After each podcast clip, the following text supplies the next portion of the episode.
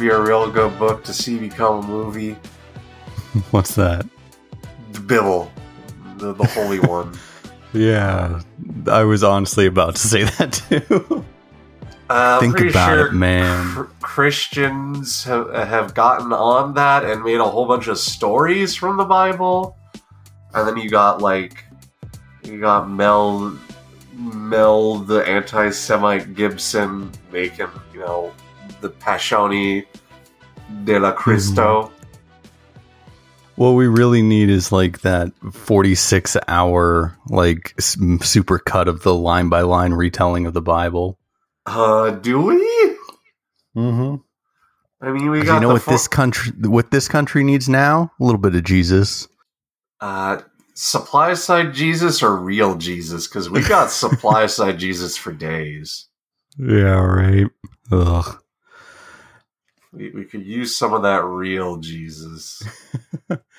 I was I honestly was thinking about this question and like I know we talked about it a while ago and I had plenty of time to think up a reasonable answer but I'm just kind of like looking at my bookshelf and it's like Battle Royale and Ready Player 1 and Ender's Huh. Game Huh, and like oh, if only they made movies of those movie uh, books. Like the last book I'm down to at this point is like Stranger in a Strange Land which is a uh, Heinlein science fiction story. Uh, I'm pretty. I feel like there's an option for that out there. Yeah. I don't think it would make a very good movie because it's not like I don't think it's a story that needs to be told in a visual medium, but Yeah, they could do it, sure. Uh, there's actually a recent book trilogy I have been reading that I would like to see, and it's called the Powder Mage trilogy. Mhm. And what it is is like there's wizards in all this world, but it's in the age. It's uh, early tech, uh, industrial revolution is going on, so like there's some steam printing presses and stuff like that, and the combat is centered on like line battles and Napoleonic rifle squares and stuff like that Huh. and Yeah. uh, the powder mages uh, as characters uh, control and are uh, buffed by imbibing like powder either through snorting it or like taking it in the mouth so like just dumping Yeah. dumping gunpowder in, on their in their mouth uh, like one of the characters can uh, he's called Taniel Two Shot, and he loads two rounds into his flintlock and is able to float them using powder somehow. Matt, like uh, magic, literally sure, that. sure, yeah. Uh, and he's killed people from like two, like six miles away. nice. Yeah, so I want to see that. I want to see dope ass ma- uh, dope ass powder mages that are like of the people killing. Uh, oh, the other thing is there's like this really great classist thing where like hmm it starts with the main character uh, who's a field marshal who rose through the ranks, killing the king of his country. I mean, it does sound like a real good story and something that would be spectacular to see like Like in live action.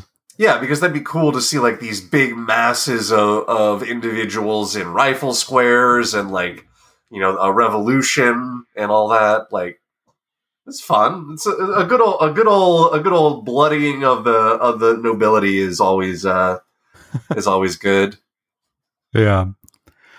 I think if I were to if I were to give a, a good answer, I'm like I can see my Watchmen book from here, but um I Yeah, that's never been adapted. not that I can ever remember. uh, they certainly didn't use a shitty cover of Hallelujah.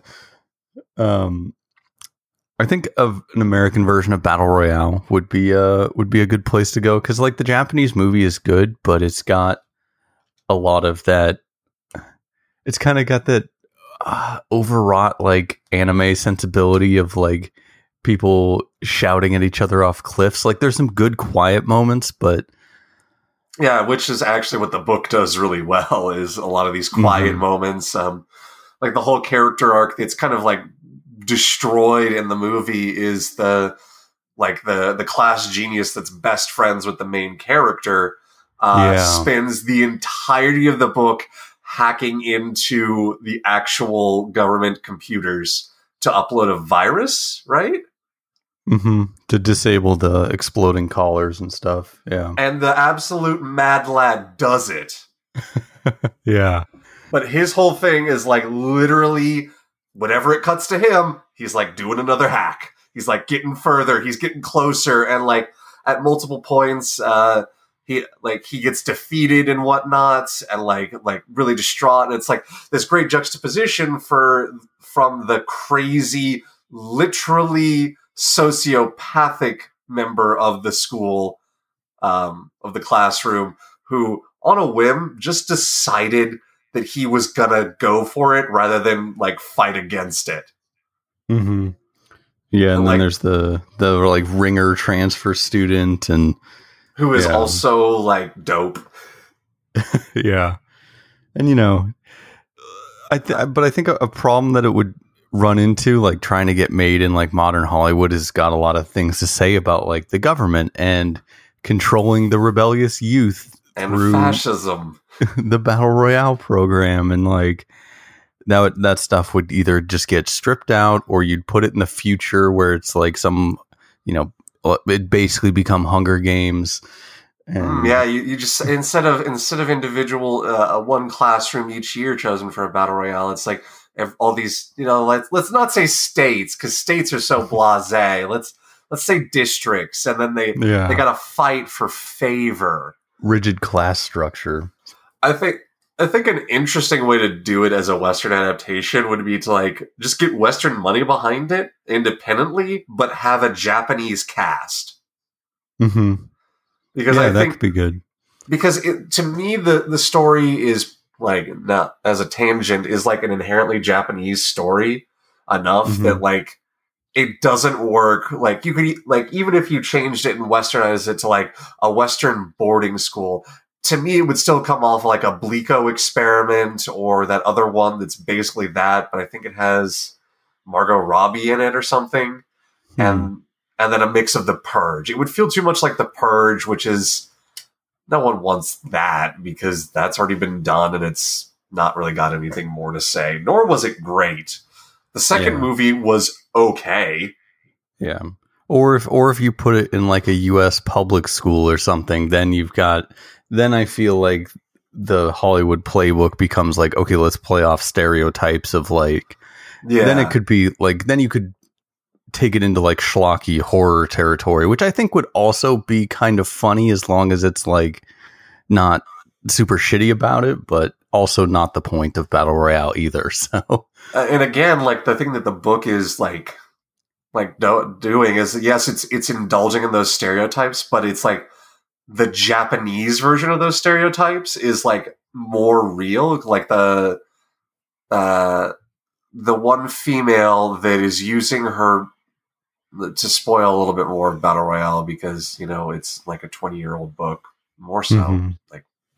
25 year old book. It can drink. This book can drink a beer in Yeah. america. Um get lowered rates on rental cars. Yeah. There's already a thing where japanese high school girls do like go on paid dates with older men for Mhm. money and oftentimes a lot of these girls will end up sleeping like because prostitution is vaguely legal in japan. Just don't Yeah. ask and, and they don't tell as long as you're japanese. It's cool if you're a foreigner. Uh-uh-uh. Those dirty gaijins better stay out of it. Um, right. and so there's a character that's art like start does stuff like that to try to make her way through the game. yeah. Um, it's yeah i mean it's a really good story and and i enjoyed the movie a lot but also like there is just a disconnect because i didn't grow up in japanese culture where i kind of have to like not only like look at the translated english but then translate the culture as well and i think the- yeah. I, I wonder if we actually had the same translation edition. uh, for that, the like- book Yeah, because it kind of has like that glossy red cover with the Yeah. the two students in silhouette. Yeah, I've got it. Mine's in yeah paperback, but yeah, or it's not like as glossy, but I, I think it's the same story basically. Um, but yeah, I, th- I think it's a message that that people or an interesting story with a message that people you know could need to hear, but not everyone wants to have the Japanese version of that. So who knows? Uh, I think, But also- bigots. Yeah. Also, powder mages for your sounds sweet as fuck as well. Right? Maybe we can combine the two. Powder Royale. that, Harry Potter and the Powder That sounds like a crummy mobile game, uh, but it's about baking cakes or something, or powdered sugar, or donuts. It's it's a donut baking cell phone game. Oh God! Uh, patent that shit. Match Cut Yeah. Podcast 2020, uh, June 13th. fucking YOLO. we're now accepting VC ahead of our IPO. We're really looking to shift a dynamic and uh, yeah. As long as it, uh, once there's enough bandwidth, we'll circle around back to it. But right now, we gotta we gotta focus on the the key the keystone uh, problems within this uh, pipeline. I I can't think of any more corporate lingo. I just hate think it so died, much. I think I died a little bit inside. These are the sacrifices we have to make. Should we do a Should we do a podcast? we should do a podcast. Hi, and welcome to the Match Cut Podcast, the movie podcast where we take two movies with the exact same rating on IMDb and break that tie. My name is Aaron. I'm here with my friend and co-host Matt. Hello. Hi. Before we get to the movies, if you'd like to reach out, reach out to us with suggestions or comments, you can email us at matchcutpod at gmail.com or find us on Twitter at matchcut. Here on the old Matchcut podcast, we're no strangers to movies based on books. Uh, we've covered The Revenant and The Martian, Gone Baby Gone, Shutter Island, Kiss Kiss Bang Bang, and Sherlock Holmes, which are based on characters from books. Uh, Soylent Green, iRobot, and Dredd. And uh, now Excalibur Never Ending Stories. So we're experts. Yay, experts. Uh, this episode's matchup is about the power of story and legend, a leader's connection with the land, and learning from failure. So mount your steeds, stay away from swamps, and remember, strange women lying in ponds distributing swords is no basis for a system of government. Supreme executive power derives from a mandate from the masses, not some farcical aquatic ceremony. You can't wield supreme executive power just because some watery tart threw a sword at you. It's time for Excalibur versus Neverending Story. Bloody peasant. You see, you see what I'm all on about. It's the violence inherent in the system. Shut up. Help, help, I'm being repressed. so, what was everyone's that that scene is fantastic. I rewatched it to get that dialogue and oh, it's so good and Um, poignant. Um, in, in kind of a way, I think most people's experience with something like Excalibur, as it is such a Western er story, is through Mhm. cultural osmosis of other versions of it. And I want to say my first exposure to the idea of King Arthur was Disney's The Sword and the Stone. Um, yeah, my first exposure to the actual movie Excalibur, made in the nineteen, made in eighty one or something like that. I can't remember. Um, yeah, eighty one. Cool, I got it right. Um, was I believe on syndicated TV, so with commercials, so it turns a nearly three hour movie into like a four and a half hour movie. It's Yeah. almost insufferable. Um, yeah, I I hadn't like I had heard the King Arthur legend, of course. Like you know, there's Kid in King Arthur's Court. There's obviously the Disney film. There's um, I think Page Master, if you remember that. I think dips yeah, into yeah, I remember Page Master. She's yeah. dope. Macaulay Culkin as a cartoon kid. Oh, it's real good. I, I don't want to go back and watch it because I'm not sure if it holds. That's animated. It might anyway. Mostly Um, animated. Yeah. Yeah, true. Um, so yeah, I, I had kind of you know was familiar with the King Arthur legend. I actually watched the uh, Guy Ritchie Arthur So movie before I. this. Whew. Man, is that a that was supposed to be part of a ten picture franchise with Guy Ritchie at the helm of all ten of them. Uh, I mean, I want Guy Ritchie to have work. It's just not that work. Um, What do you need of Guy Ritchie's voice in Arthurian legend? I mean, those sick uh, alleyway scenes with a, a well chosen soundtrack is mostly what I need. Okay, I would have rather though had another Sherlock Holmes than that. Yeah, like true. all it was was Sherlock Holmes, but with Charlie Hunnam instead of Robert Downey Jr. and Jude Law was in it as well. Jude Law was in that movie. Just give me Um, Robert Downey Jr. and Jude Law and adapt whatever was after Reichenbach Falls into a third Sherlock film to get the an actual conclusion. Damn it! um, Go watch The never- Gentleman. It's great. oh shit, I still need to watch that. All right, um, but never ending story I'd never seen before this. I had obviously like heard of of some of the characters like Yeah, Falkor and yeah, and uh Artax. Like I, I that, think that kind of definitely stuff comes up. I definitely remember watching Neverending Story when I was a kid, um, and not understanding what was going on, as kids are wont to do. Right. Yeah, it becomes less of a. It becomes less important to understand the uh, plot structure when you're a child. It's more like, hey, flying dragons. I was always weirded out about the parts of it, though. Like, huh? Yeah, the faces and stuff. But anyway, besides being linked by their IMDb score, these movies are also separated by two degrees of separation. Uh, Nigel Terry, who plays King Arthur, was in On Wings of Fire with Derek Jacobi, and Derek Jacobi was in The Secret Garden, a Hallmark made for TV adaptation with Barrett Oliver, who plays Bastian. So both are rated at a 7.4 on IMDb, but one of them must be better than the other. Uh, let's talk about it, starting with Excalibur right after this.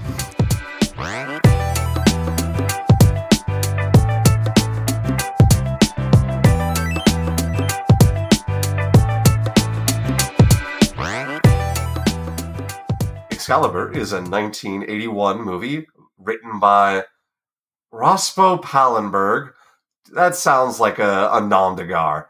And John Boorman, based on the book by Thomas Malory and directed by John Boorman, starring Nigel Terry, Her- Helen Mirren, Nicholas Clay, Cherie Lunghi, and a bunch of other recognizable faces from British acting. Mm-hmm. Writer Rospo Pallenberg is best known for this movie and The Emerald Forest in 85, which would be the movie that ended his creative partnership with John Boorman. Pallenberg also directed an early uh, Brad Pitt movie, Cutting Class, currently rated at a prestigious 4.4. Director John Boorman is best known for Deliverance as well as The Emerald Forest, uh, 1967's Point Blank, uh, which is a really interesting film, actually. Uh, and Zardoz, the movie that gave us Sean Connery in a red Speedo and bandolier suspenders that he made while he was on acid. Not a joke. Literal trivia.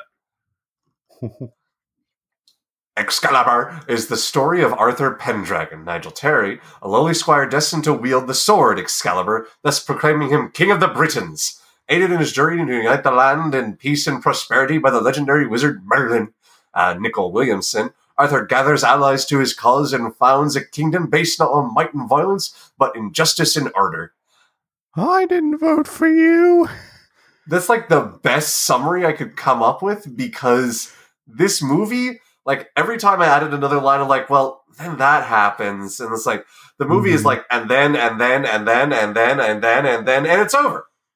Yeah. It's interesting that you say that about this movie because that's how I kind of felt about Never Ending Story, but we'll get there. Um, but like you said, yeah, it's, it's a very it's a very like recognizable Western story or legend, I guess. Yeah, it's like, it's so all encompassing. And that, the book it's based on, I believe, is La Mort d'Art. Uh, Mhm. which is the most comprehensive and seminal work on Arthurian legend, adapting like 50 to 100 years of spoken word and some written story into a cohesive narrative structured book. Yeah, I think it's it's like four volumes or something, or like typically Yeah. split up into multiple parts. And And and the the other thing to like to make note about Arthurian legend is a it is literal legend. So much of it was adapted to fit the different Bretonian cultures at the times, different viewpoints as a backing. Um, that there's so much that like is this an original work is this actually part of it okay what gets adapted from other things and then the french get in there and add their ori- own original character oc please don't steal of lancelot that's why Yeah. he's the best knight is because it's the french um uh, oddly, though, he never surrenders. Weird. No. Um, anyway, moving on. Um, but like, there's so much to adapt that it's nearly impossible to create a cohesive narrative. So when you hear like on its face a 10 picture deal about Arthur and the Knights of the Round Table sounds bad and like there's not enough story.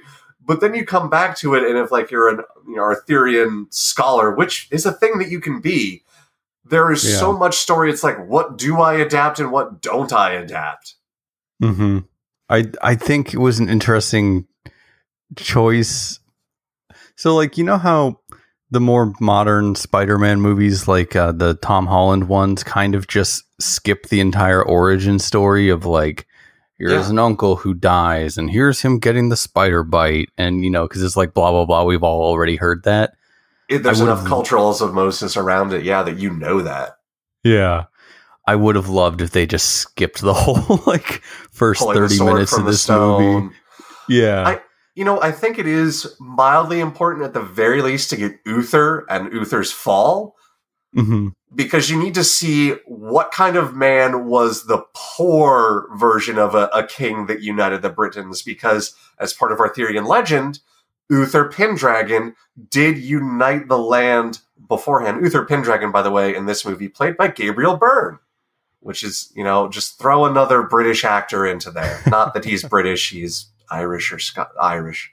Um, uh, but yeah, that's he united the realm. But then because he's such an arrogant ass, he breaks apart the realm over some tail. Yeah. Yeah.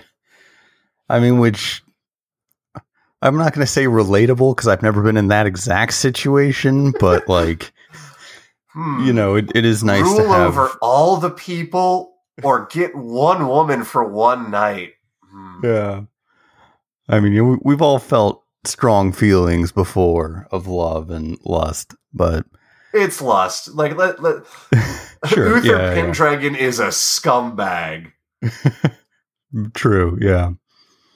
But um I mean some some stuff I did like from the beginning. Um it really felt like kind of storybook ish, like with the shots of torch bearing men on top of like heavy breathing horses was was super cool. There's a lot of you know, like really interesting like composition of the shots in certain parts of this.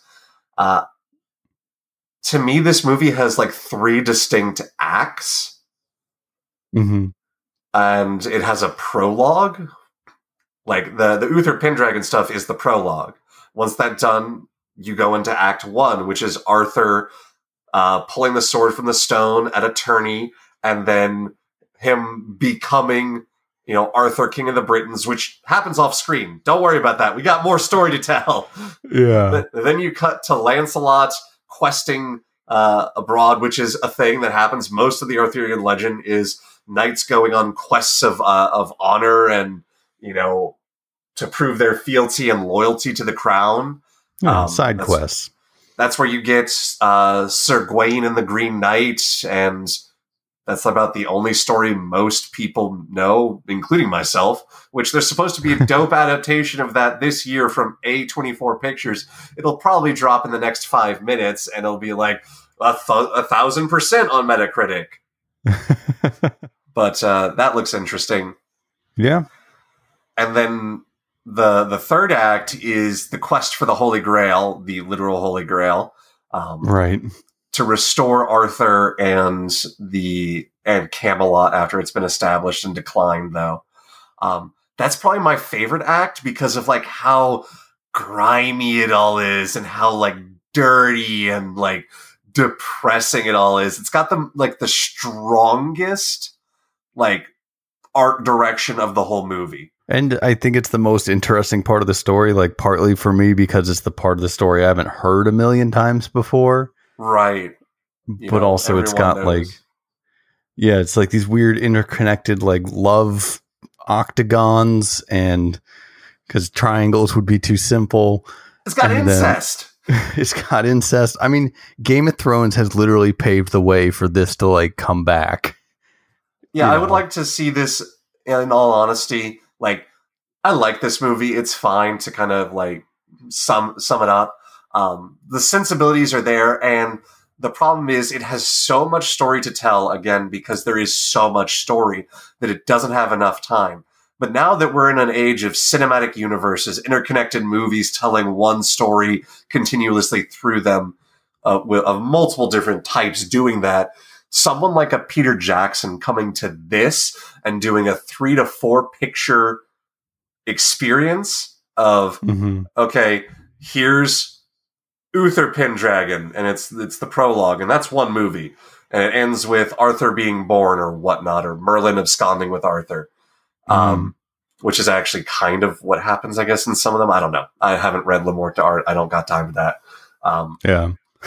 and then the next movie is Arthur on his quest to create the kingdom of Camelot and you know gather his allies and create the Round Table.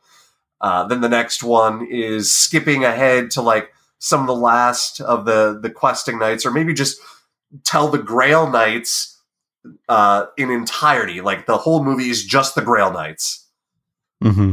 And then you go with like, uh, it dovetails into uh, Mordred's war for Camelot against Arthur, and again the legend that Arthur shall return to the Britons when the time is right and he is most needed. Yeah. Which um, apparently the legend any day the, now. no, no, not needed yet. Um, yeah. Apparently, that legend is actually based on uh, a battle that we know took place in like 500, something like that, uh, roughly around the fall of the Roman Empire, and especially their their retreat from England, uh, with apparently a guy named Artorius. Hmm. And he was a Roman commander that like left and when if he when he returns, he will be the the rightful leader of our people, kind of thing. Yeah. Uh, spoiler: He never did because Rome collapsed and, and they they abandoned Londinium and and the Welsh and all of them. Yeah. And now you have the uni- modern United Kingdom. A perfect government. Perfect. um yeah, also, you know, the sensibilities this movie could use some updating. I mean, all all this stuff kind of sounds like it comes from a play and and obviously there have been plays made about this, but like the way the movie is presented, I mean, it it sounds and feels like a stage play. Um, yeah. also like they they have these amazing sets, but also th- the amount of like extras and stuff that you know maybe you're used to seeing with CGI or just like or like in those crazy big budget movies of like the 20s when they're just like money's free. We don't need to like also we're gonna pay these people as a sandwich. Yeah. You know so like those things are kind of missing. Like you kind of all the camera shots show like like 12 people on screen. Yeah but, i mean like, like there's a big castle siege and it has like 40 extras, maybe. Mm-hmm. Um, and then again, the biggest problem of this movie is like from a blocking and cinematography point of view, everything is like a medium shot. Mm-hmm. And you get this feels like, well, because we can't actually afford to show the the the scope of it all. Yeah, it's basically the last scene in uh, Monty Python: The Quest for the Holy Grail. yes, uh, which I'm sure is um, that movie came after this, right? Like it was like Uh, from I don't Late know. eighties, uh, early nineties. if only we had it early '90s. No, no, my child. Um, Okay. Um, but Oh, I'm way off. Seventy five. It came even before this. Okay. so I mean, this is probably That's- like That's my own personal timeline interfering with facts, but I would say that you know, there's always. This is the only movie that I know of that tried in one movie to do the whole King Arthur origin and legend. mhm. And, you know, I give it props for that because, as I said, the only way I could see it adapted now is three or four movies, maybe two, but you got to cut out a lot of stuff that people would care about and gives color to the world. yeah, or a series on Netflix or HBO or something. Netflix has got The Witcher. Let's let's throw out another streaming service, uh, Apple TV. oh, what about Quibi? Maybe that's the thing it needs to bring it back from the brink. What's that Sony one? Yeah, NBC's got that Peacock streaming now, so Yeah, one of those. They should make, you know, Arthur. It's just one word, Arthur, you know. So you know who sense. we're talking about. But yeah, also, I mean, in for this movie, like great performances. I think you know from like Helen Mirren and Patrick Stewart and all these people who like I think you kind of hit it the nail on the head because a lot of these guys at the time were doing stage, and this feels very much like a big budget stage production of all the plays that might might actually exist of Arthur, or whoever adapted it adapted it more like a stage play. Because the scenes are very much character enters, scene happens, scene over. Yeah. Exit stage left. we we don't spend a lot of time in location establishing location. Like camelot gets a little bit but it's like very quickly like move through get to the round table. Here's the round table. That's where the scene takes place. Hmm so you know stuff like that is um is it has like a very old style of storytelling that i think uh, another thing that you hit right was you know movie from the 30s or the 20s where you know we got thousands of extras and hundreds of horse and we can kill the horses because who cares they're horses um They've never contributed anything meaningful to the economy. Get rid of them. Yeah. Um, I think that maybe the time and would have been different, but they, you know, they hadn't made Le Morte d'Arthur yet, I believe. So Mm-hmm. Uh, let's see. Anything else? Oh, it's the first time I've heard um, Carmina Burana played unironically since high school. you mean O Fortuna?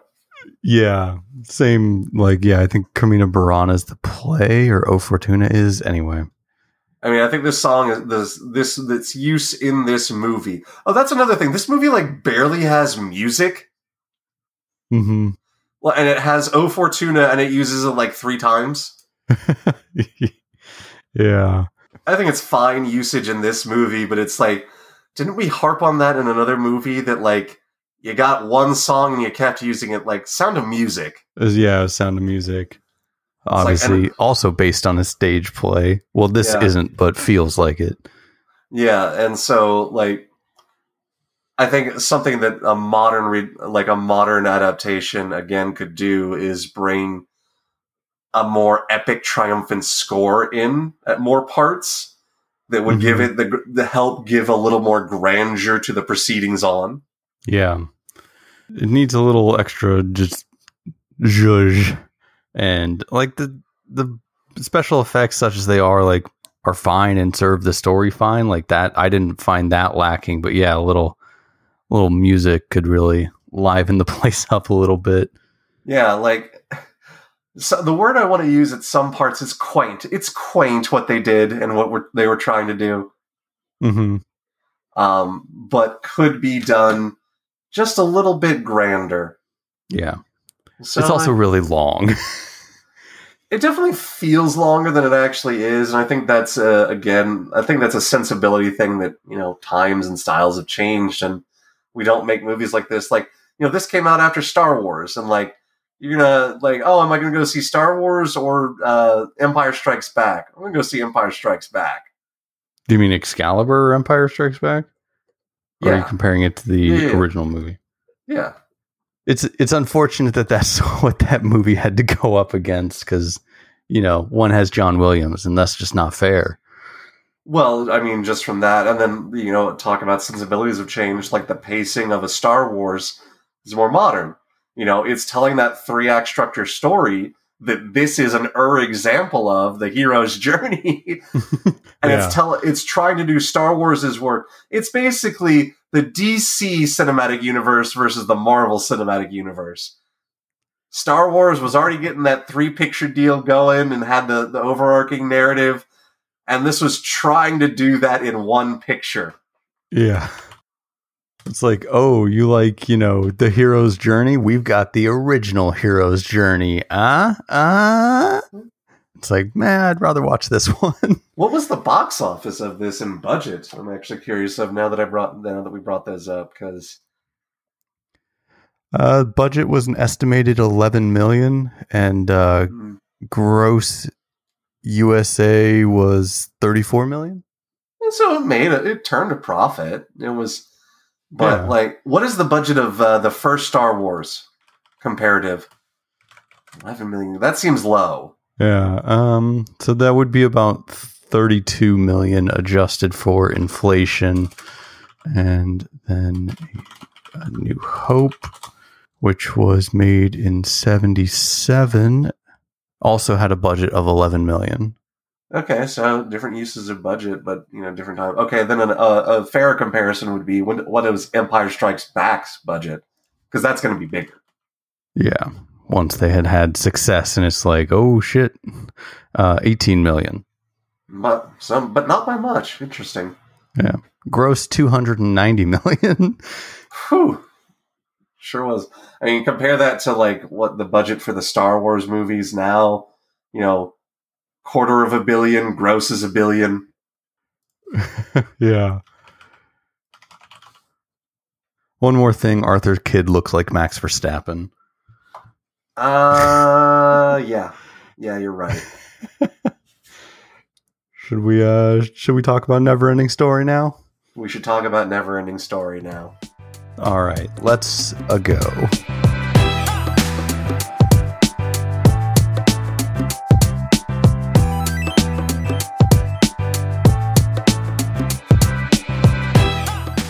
The Neverending Story is a 1984 movie written by Wolfgang Petersen and Herman Weigel, based on the book by Michael Ende and directed by Wolfgang Petersen, starring Barrett Oliver, Noah Hathaway, and Tami Stronach. Stronach. Stronk. Tammy Strong. Tami Stronach. Uh, writer Herman Weigel is best known for this movie and being an associate producer on The Name of the Rose, another Sean Connery movie where he unfortunately does not wear a red Speedo. The name of the Roche. Weigel also created a German TV show titled Housemaster Kraus, which ran for eight seasons between 1999 and 2010 and won several awards in Germany. Writer and director Wolfgang Petersen is best known for his work on Das Boot, Outbreak, and Air Force One. Get off my plane. No ticket. Mm, Bastian is a young, troubled boy dealing with the death of his mother at home and the bullies at school. One day, while running from those bullies, he takes refuge in a local bookstore. The condescending bookstore owner then basically invites him to steal a book titled The Never Ending Story. However, when Bastian finally finds a place, a quiet place to read it in his school's attic, he finds the line between his reality and the rea- reality of the book are not quite as well defined as he expected. So, I think I forgot to talk about it in Excalibur, but both of these movies have like pretty cool effects in their openings. Like I liked the title treatment in Excalibur, and this Yeah. one has those like ink and water clouds um, Yeah. at the opening, which I thought was hey, that's a cool thing to do over uh, opening credits. I'm gonna kind of spoil some of my thoughts. Why is this movie remembered so fondly? I don't know. Like, um, I have the benefit of coming to it or n- never having had that associated childhood nostalgia. I guess benefit, whatever. Um, of never having seen it during my childhood, so it's Right. like I don't have to like love this in the way that I think other people feel like they have to. I definitely saw it as a kid, but it was never a movie that I locked in as like, yeah, I love that. Like you actually brought up a movie that I I resonated with more, and maybe like an only '90s kids uh, remember the Pagemaster. To me, Mhm. that's that's a little more like what this is doing, but what I liked. It's also Isaki, yeah, yeah. um, Gateway to gateway stories. is a pathway to many stories some would consider unnatural. it's not something a Jedi would teach you. um, but like Pagemaster or Indian in the Cupboard were things I gravitated to more as stories that I that I liked. Yeah. And I mean, those would have been more timely also for our childhoods rather than a 1984 story. But at the same think- time, you know, I was watching Star Wars as well as a kid. Sure. That's, yeah, that's right. Um, I think a lot of people maybe had like an older sibling who introduced this to them or something, but a, a lot of people our age, I mean, but not everyone, obviously. Um, I mean, I guess right off, right off the bat, like that that bookkeeper, we both I noticed this, but like, what a dirtbag! like, what a Um, shitty attitude. Yeah, that's like a shitty attitude that we still deal with today. But at least now we call it out when you see it. The gatekeeping of gatekeeping of like, um, you don't actually read real books. You read Name five. books. Yeah, name five books you've read. Name the fi- top five books. and so then this kid like lists off, you know, like classic literature books that like are, you know, the young adult of, you know, the early '90s and '80s. Uh, Twenty Thousand Leagues Under the Sea, you know, the Jules Verne books and Robert Louis Mhm. Stevenson stuff. It's like, yeah, it's not unreasonable to have expected a kid to have read those things. Yeah, and it's like, oh, now you're worthy. Anyway, what a what a garbage person. But I mean, also maybe that's the kind of reverse psychology it takes to get a kid to steal a book from you. Yeah, that was like the whole thing. Like he has that knowing look on his face when uh, Bastian uh, runs away with it. Mm-hmm. So it's like, oh, okay. The curse is yours now, kid. No give backsies. oh, that would be a dope, like, like dark version of this story. Is like the only way to get like to move this curse off of you of like li- the book influencing life events in you and the like terrible things is to get someone to take it from you unknowingly. Yeah. Uh, I mean, that's my head headcanon now. So Now that I have spoken that into reality, in the next 10 years, we will see that movie. I mean, should we mention that they made like a ton of movies after this and TV Uh, shows, Which was a hundred percent a surprise to me because, like, I like I was um, messaging you while I was watching this movie um, about some of my thoughts, like that helped locked it in a little bit. Um, Mhm. that like so they're just dead ass this kid like this movie is saying run from your problems. Don't accept responsibility of the real world. Just escape into a fantasy world all your own and never return to reality. Like that's Yeah. what they're doing? Is like no matt they made more. I'm like nope they did not. And you're like no here they made more Yeah.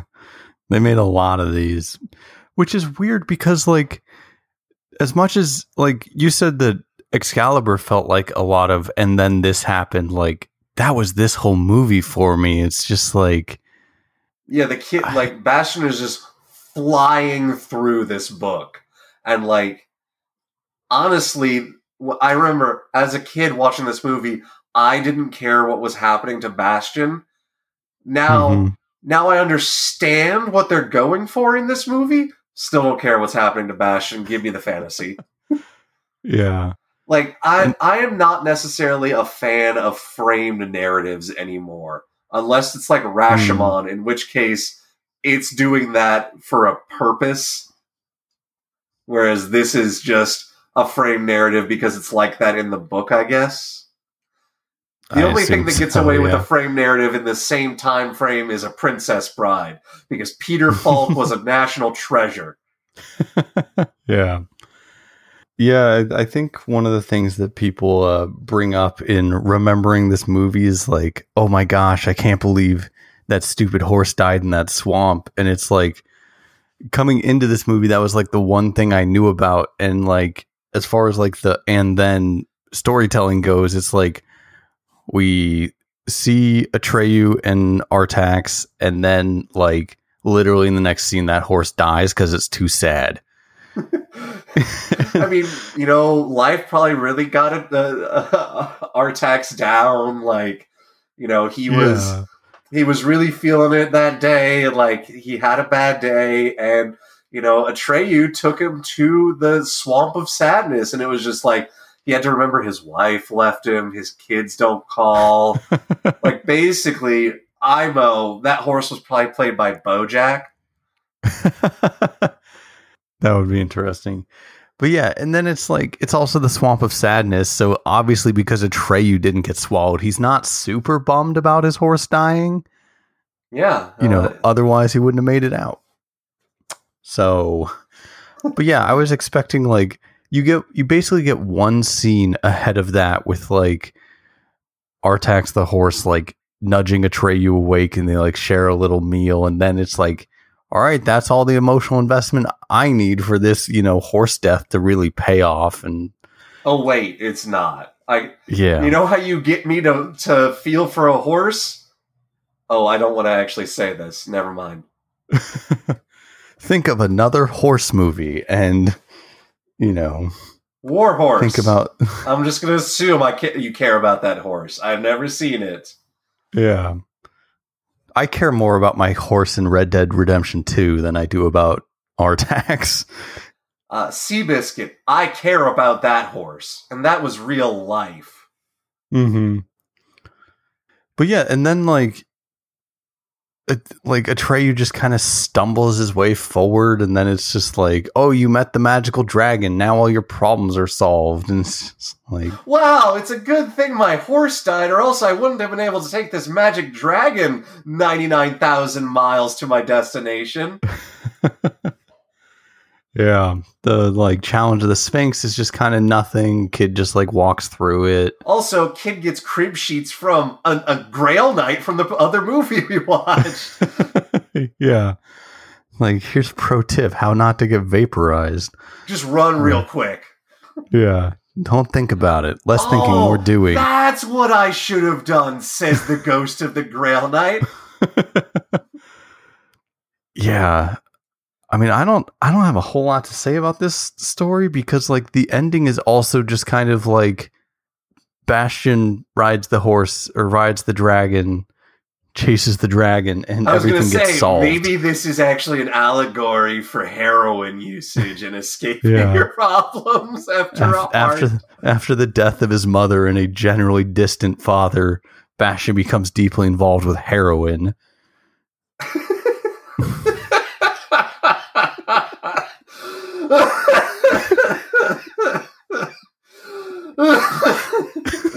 that just uh, that really tickled me.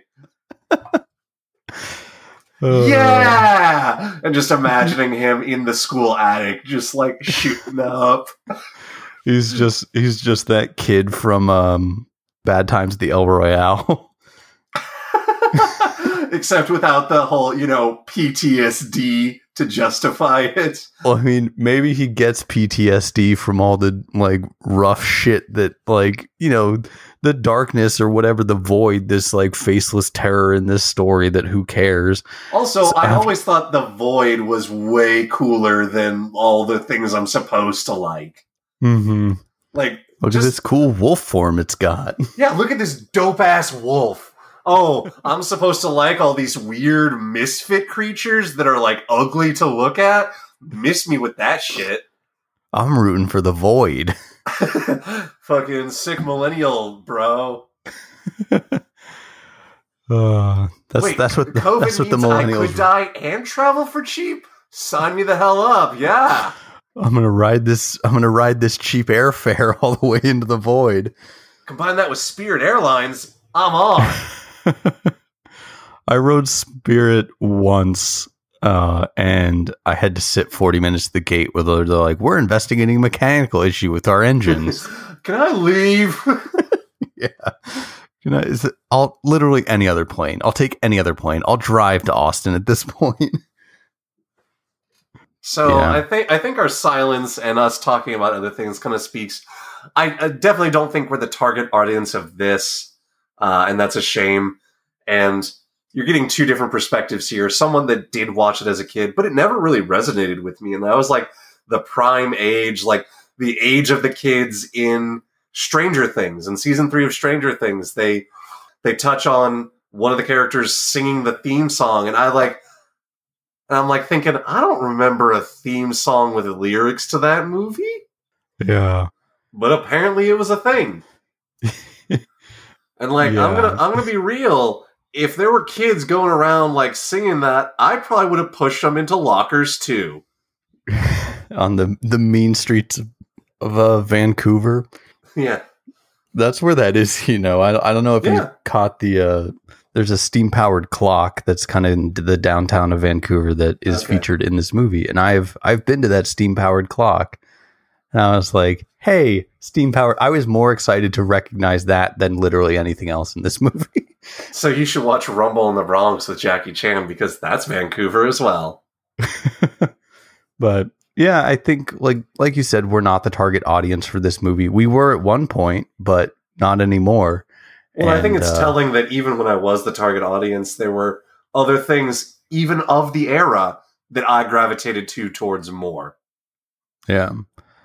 Um, Kurt and I talked a little bit last night because we both grew up, and I, maybe you've seen it too, but we both grew up with the movie Three Ninjas. Oh yeah, hell yeah! Three ninjas, Yeah, three ninjas strike back, three ninjas at a theme park, three ninjas, with Hulk know. Hogan. yeah, with Hulk Hogan, three, And, uh, like- then Teenage Mutant Ninja Turtles, Turtles in Time, where they That one- become th- I missed samurai that turtles. one, but yeah. But like Three Ninjas doesn't have a great story, you know. It's not like it's not groundbreaking, but you know, I liked it as a kid, and I'm sure in the same way, someone just will remember this mem- this movie with great fondness, and looking at it through an adult lens is just not going to pay off for you. I'm really interested to see when us like the the '90s millennials like us when we Mhm. start getting into positions of authority and making shows like a Stranger Things that is just like Stranger Things but for '90s kids. Yeah. Early, yeah, late 90s, early 2000s. Um, so those are our, our thoughts on the never ending story. I actually Uh, had one one uh, oh, okay. word of praise of this movie. This movie feels like a movie. The uh, picture quality is far better than Excalibur, and I don't know if it's just that Excalibur was made on cheaper film stock, what have you. Um, but th- it is definitely a higher quality of film being used, and it's better to look at, better like composition of shots and whatnot. There's some really cool like matte paintings, I would assume, or miniature work with like the the the capital the of the what was the that place called that was like the Emerald City, so to speak. Oh, I just don't even care. well, let's go into the wrap up now. uh, I can look it up. Uh, No, let, let end it. Don't don't look it up. Just all cut right. right so now to the wrap up. part part of the part of what you're saying about picture quality was also just the quality of the two like videos that we watched. Um, Never Ending Story is just a higher bit rate. so Well then. those are our thoughts on the Never Ending Story. Uh, join us after this. We'll sum up our thoughts on both movies and talk about what you will hear from us next time. So right after this.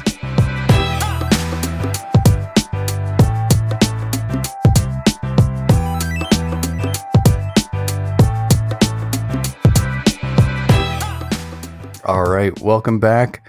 I imagine, like with most episodes, you've gotten a pretty good general feeling for what our thoughts on these two movies are. Excalibur. But It's Excalibur. Excalibur is the better movie. Watch Excalibur.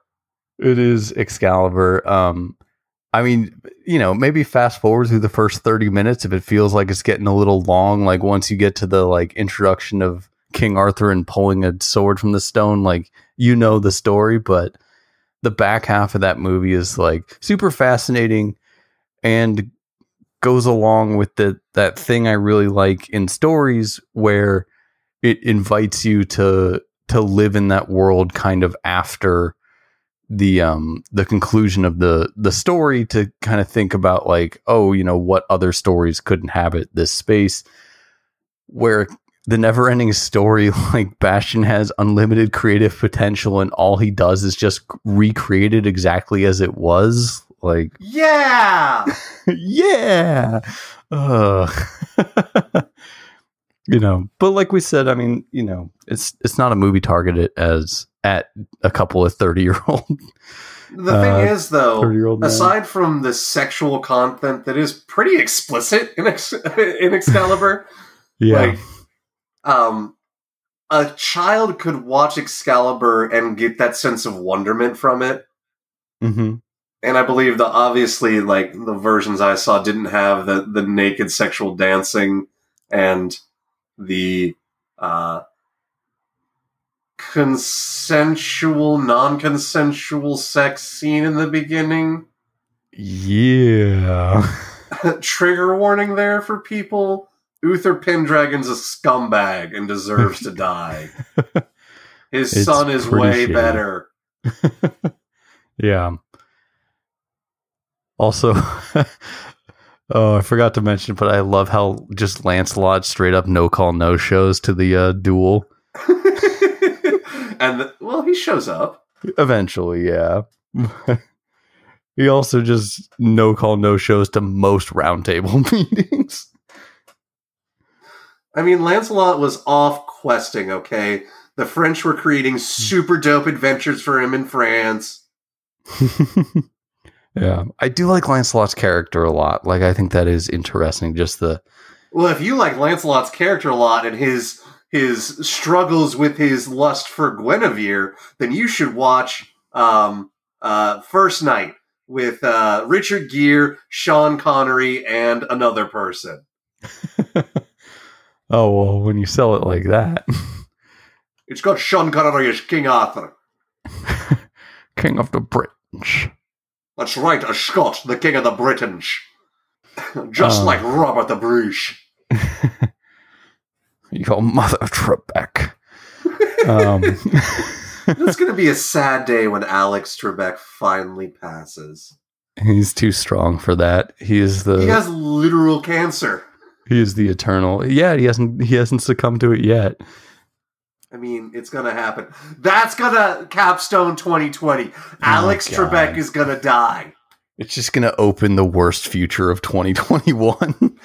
Alex Trebek is the lodestone holding back 2021. oh, he must be protected at all costs. Um, save the, the game show host, save the world. uh, but yeah, that's gonna, I guess, do it for our thoughts on these two movies. Um, I think, yeah, at the end of the day, like Excalibur, while it feels long, at least is a story, in my opinion, that's worth telling. Whereas the adaptation of the Neverending Story that I've seen, I don't care for. yeah, I'm, I wouldn't be surprised if there's in the works a reboot or another telling of it. yeah. Sorry, of the never-ending story. Of the Neverending Story, yes. Like the Warner Brothers currently has the film rights to King Arthur and that story. Yeah, I I would imagine that with you know everything else that gets remade constantly, as soon as as soon as the movie industry spins back up, I think we're in for a lot of I don't know feel good. Uh, I'm also calling it. There's going to be a romantic comedy about COVID nineteen. Yeah, we have that listed down. It's going to be some weird social distancing romance story. hmm Two people forced to quarantine together, Yeah. or two people who meet over the. It's going to be the new "You've Got Mail." Yep. You've got Tinder. Uh, it will be a shitty product tie-in. Oh yeah, uh, You've yeah. got Match.com. 13 different paradigms of compatibility. oh God, that eHarmony guy. oh jeez. oh, there's a blast from the past.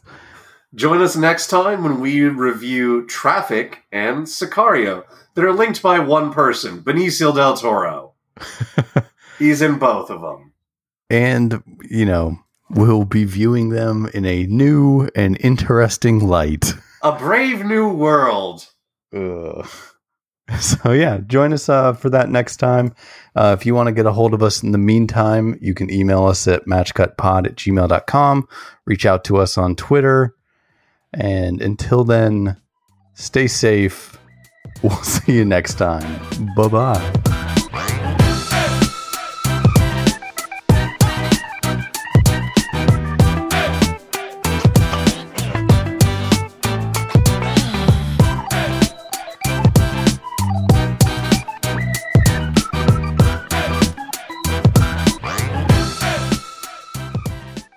Hey everyone, Aaron here.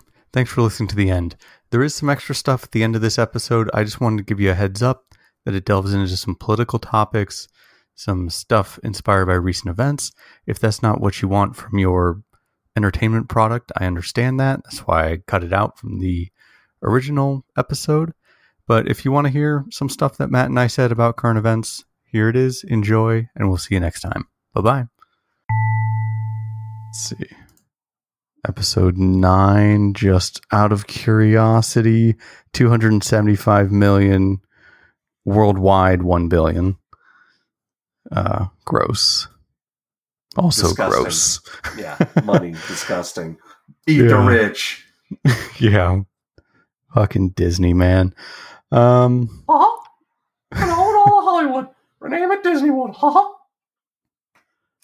yeah remember what we talked about last time in uh total recall of just like uh use recall to influence people's thoughts like That's the Yeah. like that's the kind of power that Disney is working with right now.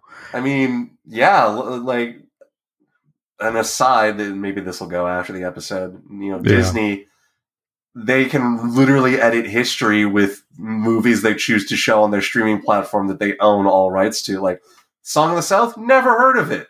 Mm-hmm. Um, D- Han, Han- always shot, you know, second. What are you talking about? Yeah, that's the famous phrase. Uh, s- put any clip up showing otherwise, and we'll DMCA you into oblivion. Yeah. what are you talking about? It was always Hayden Christensen as a Force Ghost at the end. I'm gonna. Yeah. I know that's Lucas, but Disney is continuing that. Yeah, They have the power and the ability to release the original cuts remastered, and they choose not to. yeah. I have those original cuts uh, remastered. By the way, it's on the uh, it's on the server. It's, it was called the um.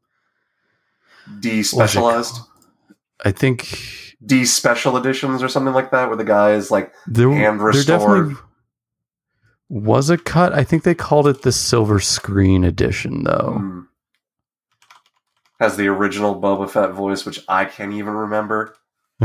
yeah, yeah. Uh, let's see. There was a silver screen edition, and there was a despecialized edition. And then there's the Oh. Topher Grace cut of the prequels that is apparently a masterpiece that we'll never see because Topher Grace will, doesn't have the balls to get sued into jail. so the silver screen edition was a uh, restoration based off of a single 35 millimeter film print of the original movie.